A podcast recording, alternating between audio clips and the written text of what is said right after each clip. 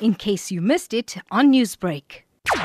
We announced the discovery of two species, uh, Homo erectus and Paranthropus robustus. Homo erectus has previously not been known in South Africa.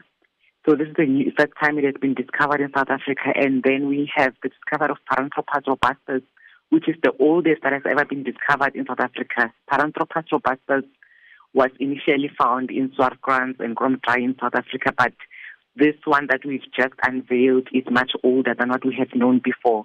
How does this change the knowledge we have about our ancestors, including early specimens found in the cradle of humankind? It actually pushes the dates of the specimens that we know in Africa and in South Africa far back, way back than what we have known before. Our Homo erectus has been known in Africa, but it was known to have occurred much later than what we now know. So with the with the two discoveries now, we there's a possibility now that Homo erectus might have evolved in South Africa.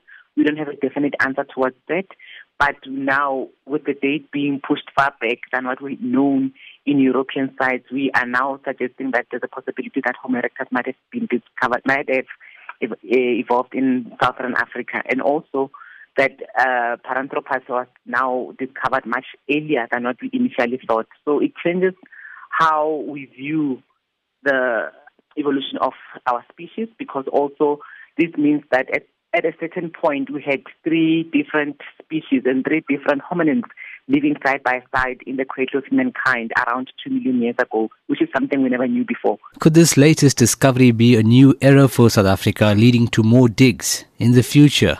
Yes, that's an interesting question. Um, the site that these fossil specimens were discovered is Drimolen fossil site.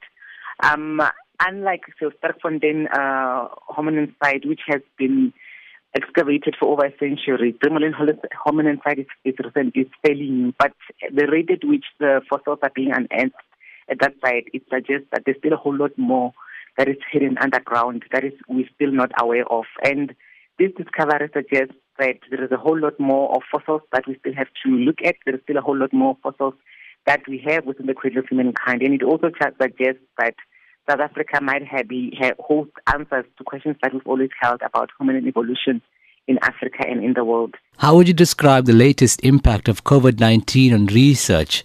Surely, with such a discovery and now having to halt operations, that must be really hindering. Uh, impacted significantly. Firstly, we host an annual between University of Johannesburg, the Paleo Research Institute, and La Trobe University in the in, in Australia.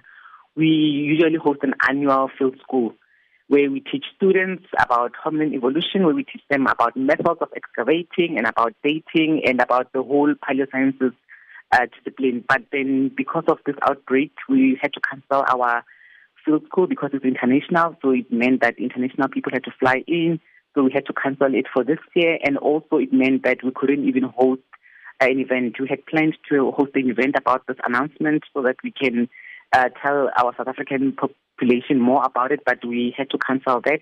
Newsbreak, Lotus FM, powered by SABC News.